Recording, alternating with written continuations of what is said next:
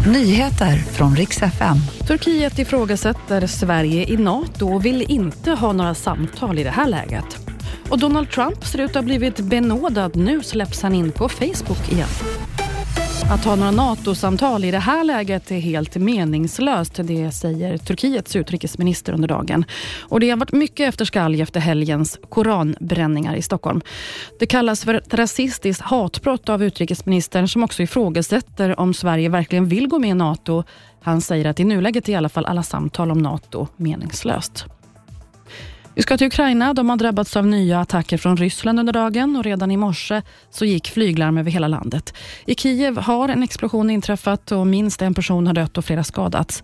Militären i Kiev säger samtidigt att de har oskadliggjort cirka 15 kryssningsrobotar.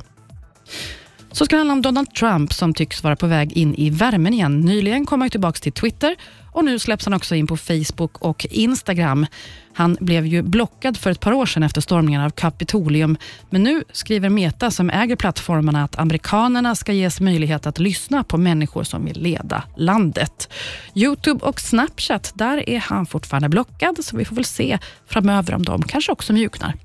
Det var nyheterna. Jag heter Maria Granström.